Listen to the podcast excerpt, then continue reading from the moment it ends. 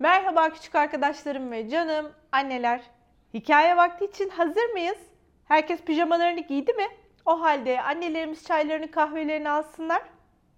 Küçük arkadaşlarım yataklarına uzanıp kendilerini sessiz moda alıp ışıklarını hafifçe kıssınlar. Bugünkü hikayemiz Rüya Kız. Ben de okumaya başlayayım. Rüya Kız bir peri. Neler mi yapıyor? Gelin hep birlikte öğrenelim. Rüya Kız çocukların rüyalarına girerdi. Zaman zaman üzgün olan çocuklara güzel rüyalar gösterirdi. Çocukları çok sevdiği için onların üzülmelerine asla dayanamazdı. Rüya kız her gece gökyüzünde uçardı. O gece de büyük kentin üzerinde uçuyordu. Hay Allah dedi. Ne kadar çok üzgün çocuk var bu gece. İçlerinden bir tanesini seçti ve evlerine girdi. Bu 7 yaşında bir çocuktu. Yaşlı dedesiyle birlikte yaşıyordu. Dede ve torun çok iyi kalpliydiler. İkisi de iyi günler görmeyi hak ediyorlardı.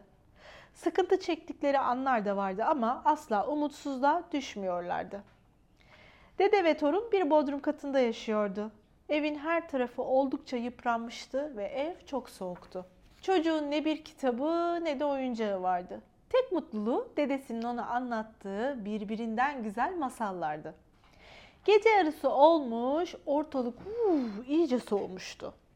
Çocuk dedesine biraz daha sokuldu ve sonunda derin bir uykuya daldı. Güzel bir rüya görmeye başladı.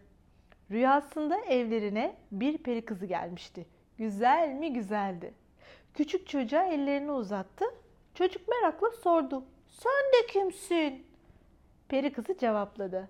Ben rüya kızım. Seni rüyalar ülkesine götürmeye geldim dedi. Çocuk rüya kızın elini tuttu. Birlikte uçmaya başladılar. Kuşların arasından uçup sıcak bir ülkeye vardılar. Rüyalar ülkesi yemyeşildi. Bin bir çeşit renkte çiçekler doluydu her tarafta. Her köşesinde oyuncaklar vardı. Müzik kutularından neşeli melodiler yükseliyordu. Rüya kız çocuğa birbirinden güzel yiyecekler sundu. Çocuk bir güzel karnını doyurdu. Sonra da oyuncaklarla oynamaya başladı. Artık karnı toktu. Üşümüyordu da. Ve bir sürü oyuncağı vardı. Bu çocuğun yaşadığı en mutlu gündü. Çocuk birden dedesini hatırladı. Rüya kıza, burası sıcacık dedi. Dedem de çok üşüyordu. O da gelebilseydi ne iyi olurdu. Rüya kız hemen sihirli değneğini pıt pıt oynattı. Dede birden yanlarına geliverdi. Dedeye de güzel yiyecekler ikram edildi. Dedeciğin de karnı doydu, ısındı.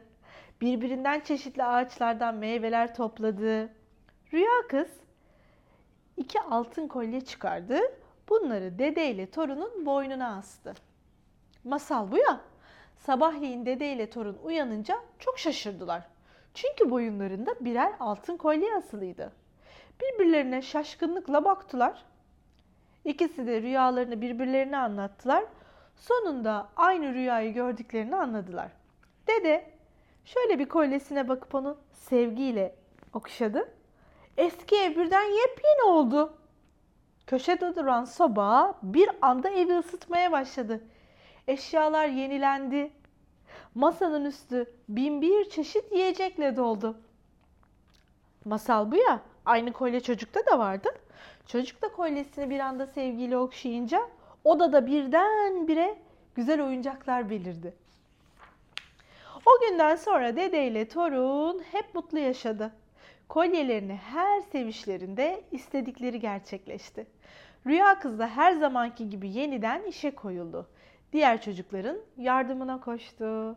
Etrafımızda zaman zaman yardımımıza ihtiyacı olabilecek arkadaşlarımız, yakınlarımız olabilir.